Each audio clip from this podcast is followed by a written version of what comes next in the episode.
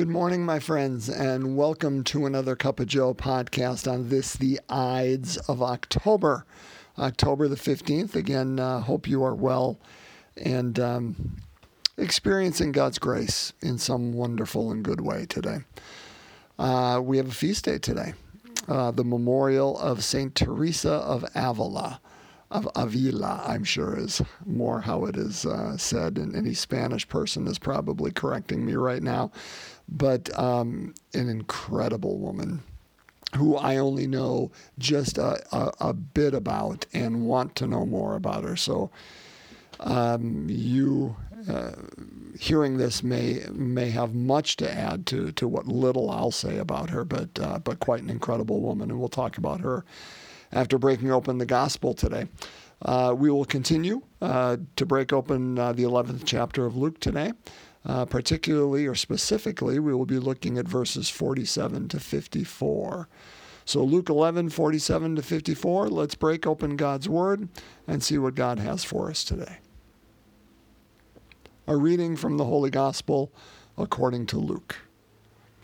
The Lord said, Woe to you who build the memorials of prophets whom your fathers killed. Consequently, you bear witness and give consent to the deeds of your ancestors, for they killed them, and you do the building. Therefore, the wisdom of God said, I will send to them prophets and apostles, some of them they will kill and persecute in order that this generation might be charged with the blood of all the prophets shed since the foundation of the world, from the blood of Abel to the blood of Zechariah, who died between the altar and the temple building. Yes, I tell you, this generation will be charged with their blood. Woe to you, scholars of the law! You have taken away the key of knowledge. You yourselves did not enter, and you stopped those trying to enter. When Jesus left, the scribes and Pharisees began to act with hostility toward him and to interrogate him about many things, for they were plotting to catch him at something he might say. The Gospel of the Lord. Praise to you, Lord Jesus Christ. so Okay, remember this. Jesus is at dinner with these Pharisees and scribes and scholars of the law. And he, for the third gospel in a row, is just laying on the wood. He is just bringing it. And so, yeah, yeah, when Jesus left, the scribes and Pharisees began to act with hostility toward him. I wonder where that came from. And again, I, I'm not saying that's justified, nor am I even implying that. But but clearly, Jesus, again, remember, yesterday he's playing the prophet very strongly, playing it Tuesday as well, but very strongly yesterday, and, and even upped it today.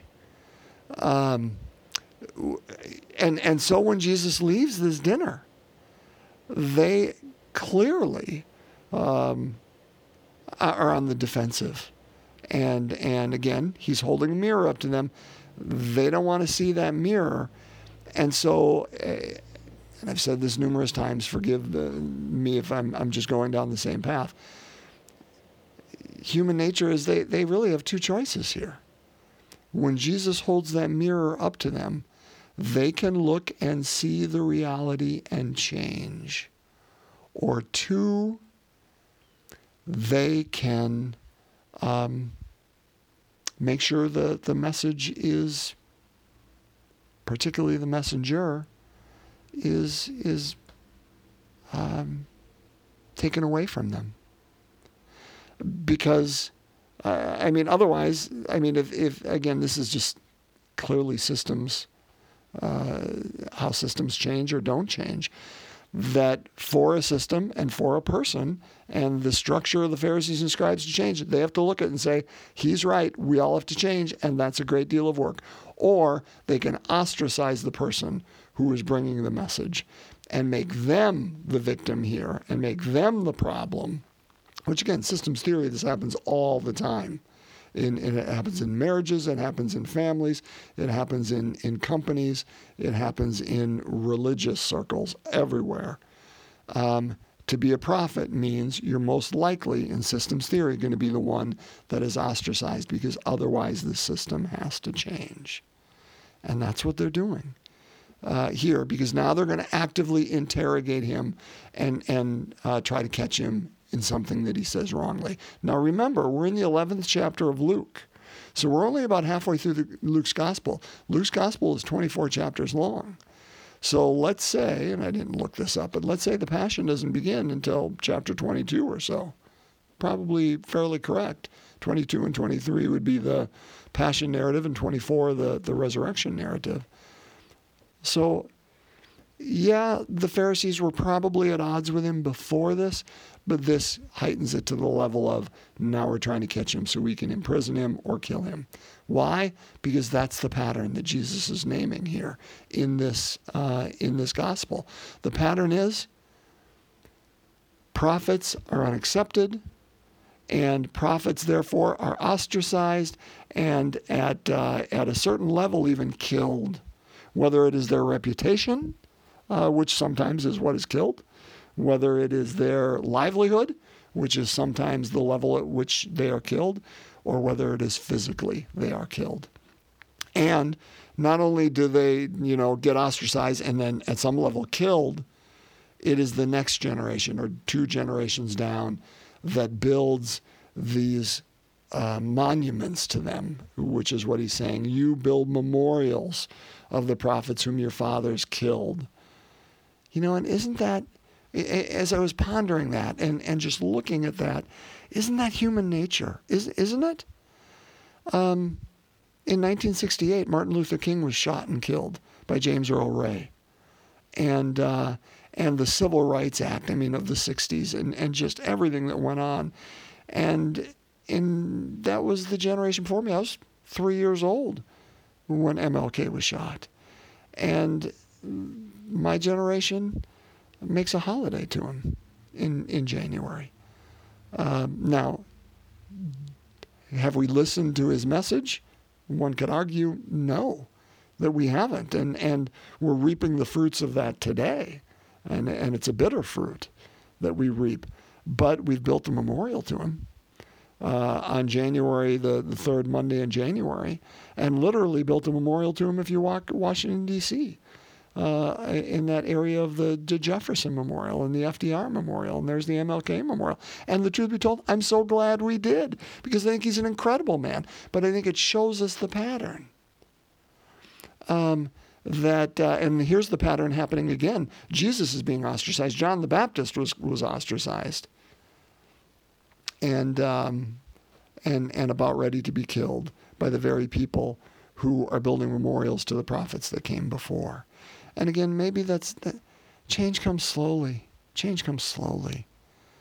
You know, and, and I, I wish I knew my history better, but I think of, of the signing of the Declaration of Independence and the, and the creation, even more so, of the Constitution and the arguments and everything that took place over that, that it wasn't just almost like coming down from heaven and oh yes this is this is exactly the right thing to do and, and we're all in harmony around this document and this truth the bitter arguments and the bitter division that it caused. Um, but yet we look at that now and say, of course that's truth. Of course it is. How much more so God's truth? You know, when, when a prophet tries to bring that to us and, and our egos get in the way and we don't want to hear that. Um, but maybe the next generation realizes, okay, when the ego is out, because you know, it's it's our ego that is being attacked by the prophet, the immediate one, and we can't get beyond that. But when the ego isn't involved, the next generation down the line, they can see, yeah, those people were right. And maybe that's how change comes to us as humans. And and maybe that's a pattern we need to try to break, brothers and sisters. In, and I don't even say maybe, we, we need to. In systems theory, how do we to use Pope Francis's words, how do we dialogue and encounter and and how do we pray our way enough to set our ego aside to see the truth of what the person playing prophet to you and I what they're trying to say. And that doesn't mean we don't play the prophet back and we don't have a dialogue on, on truth. Um, but, but how do we set aside ego in order to really hear and understand so we can accept those truths now instead of at some level killing the truth teller and ostracizing them uh, and, and sustaining the pattern that Jesus is naming here. Uh, Saint Teresa of Avila, of Avila. it won't be the last time I do that. Uh, first of all, again, uh, forgive my woeful um, uh, inadequacy in in naming her but uh, she was born, my friends, two two years before the uh, the Reformation began. Of course, with Martin Luther and, and the 95 Thesis at the church at Wittenberg, which was 1517, so early 16th century. Uh, Teresa of Avila. I don't know if that's how you say Teresa. well, oh, good Lord, I don't know what I'm doing today. Um, uh, she was born two years before that. And so in 1515, she died, I want to say 20 years after the Council of Trent. So a, a time of great um, tumult and, and upheaval and, and questioning and wondering and, and what's going on and back and forth. Yeah, that sounds familiar, doesn't it? And this woman, um, and again, I know little, but she was an incredible. In a man's world she was incredibly strong and stood her ground. Her father wanted her to uh, to be married. She was uh, supposedly a beautiful woman. She said absolutely not. Her heart belonged completely and solely to god. And um, what she did is she she became a carmelite. Uh, this woman, you know, so she joined the Carmelite monastery. And not only did she join the, the Carmelites, she was an active reformer of the Carmelites. And again, played the prophet to them, saying, We have gone away from our original um, um, uh, law, our, our, rule, and uh, wanted to bring them back to the original rule. Uh, and a rule is the founding document upon which a, a, monastic or religious order is built. And she was a, a Carmelite religious sister, lived in monasteries, um, and and did her her spent her life attempting to reform them and ran into conflict almost at every turn, at every turn, not only with her fellow religious, but with uh, priests and bishops and uh, and even popes. I mean, it just. Uh, she was incredibly intelligent, uh, incredibly uh, savvy, um, and and courageous, but yet down to earth, and and uh, had energy, uh, and and like I said, her heart was completely to God, but she was firmly. Uh, planted in the world. I mean, this paradox of opposites that she carried with her, and um, and a mystic. She was a mystic, and and her prayer life. Uh, if if memory serves, she. Uh, I mean, she had this ability to levitate. you know, I'm like in the midst of her her prayer, but even she was like, "Oh, that's nothing compared to, you know, uh, assisting the poor and and being with Christ in in ways that again, this is an otherworldly woman." In, in, in her mystical prayer was able to levitate, but said, that's, that's not even important. What's important is how do we make Christ known here in, in our time? And how is, is he met in, in the person of the poor? Um, she was, uh, yeah, yes, she was amazing. Uh, and, and a writer as well. Of course she was, because why wouldn't she be? And uh, wrote two things, neither of which I have written or read uh, The Way of Perfection and The Interior Castle and uh, both supposed to be quite incredible. She was the first woman, along with Catherine of Siena, uh, to be named a doctor of the church. Now, two weeks ago, we celebrated Therese of Lisieux. Uh, and Therese is also a doctor of the church, uh, that amazing woman, the little flower, uh, because her feast day is October 1st. Uh, uh, by the way, also a Carmelite, Therese of Lisieux. Um, but Teresa and Catherine were named doctors of the church, the first two women, in 1970 by Paul VI. And Therese was not named a doctor until, I want to say 1995. Don't, don't quote me on that year, but it was John Paul II who uh, named her a doctor. Anyway, uh, I, I, invite you, brothers and sisters, to learn more about her as I want to too. now, get this. she, Therese. Oh, yeah, she's the patron saint of headaches. uh, one, I, I, need that on a practical level. But two, again, remember, she played the prophet and, uh, and was trying to reform not only the church, but particularly the Carmelite order, and constantly was, was meeting with, uh, with kickback and, and uh, you know, just uh, fighting and, and argumentation and things. And so I'm sure it was a headache to those around her. But again, it goes back to this reading that, uh, that she was seen as a struggle even within her order, but yet later, look what's happens the memorials we built to her after the fact. It is difficult to play prophet. I want to leave you with one prayer of Saint uh, Teresa of Avila uh, and how wonderful it is. It is one of my favorite prayers, and I'm sure you've heard it before too. But let's, uh, before we pray the rosary, let's pray this. This is the words of Saint Teresa of Avila. Let nothing disturb you. Let nothing frighten you. All things are passing. God never changes. Patience, patience obtains all things. The one who has God lacks nothing. God alone suffices. Brothers and sisters, in our time of tumult, because again, this is a woman who knew change, who knew anxiety, who knew uh, tumultuous times and the division that causes. She says, Let nothing disturb you. Let nothing frighten you, even in the midst of this thing. All things are passing. God never changes. Patience obtains all things. The one who has God lacks nothing. God alone suffices. Let that be our prayer today. And let's pray one more time. Uh, let's uh, leave our intentions before our Blessed Mother as we pray uh, a decade of the Rosary. So let's begin. In the name of the Father, the Son, and the Holy Spirit. Amen. The fourth luminous mystery, the Transfiguration. Our Father, who art in heaven, hallowed be thy name. Thy kingdom come, thy will be done, on earth as it is in heaven. Give us this day our daily bread, and forgive us our trespasses, as we forgive those who trespass against us. And lead us not into temptation, but deliver us from evil. Hail Mary, full of grace, the Lord is with thee. Blessed art thou among women, and blessed is the fruit of thy womb, Jesus. Holy Mary, Mother of God, pray for us sinners, now and at the hour of our death. Amen. Hail Mary, full of grace, the Lord is with thee. Blessed art thou among women, and blessed is the fruit of thy womb, Jesus.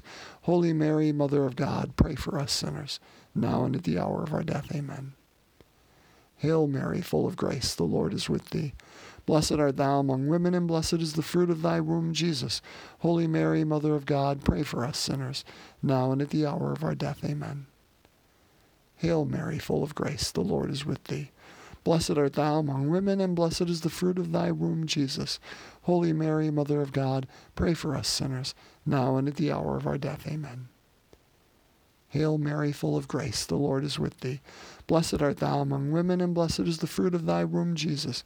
Holy Mary, Mother of God, pray for us sinners, now and at the hour of our death. Amen. Hail Mary, full of grace, the Lord is with thee. Blessed art thou among women, and blessed is the fruit of thy womb, Jesus. Holy Mary, Mother of God, pray for us sinners, now and at the hour of our death. Amen. Hail Mary, full of grace, the Lord is with thee. Blessed art thou among women, and blessed is the fruit of thy womb, Jesus. Holy Mary, Mother of God, pray for us sinners, now and at the hour of our death. Amen. Hail Mary, full of grace, the Lord is with thee. Blessed art thou among women, and blessed is the fruit of thy womb, Jesus. Holy Mary, Mother of God, pray for us sinners, now and at the hour of our death. Amen. Hail Mary, full of grace, the Lord is with thee. Blessed art thou among women, and blessed is the fruit of thy womb, Jesus.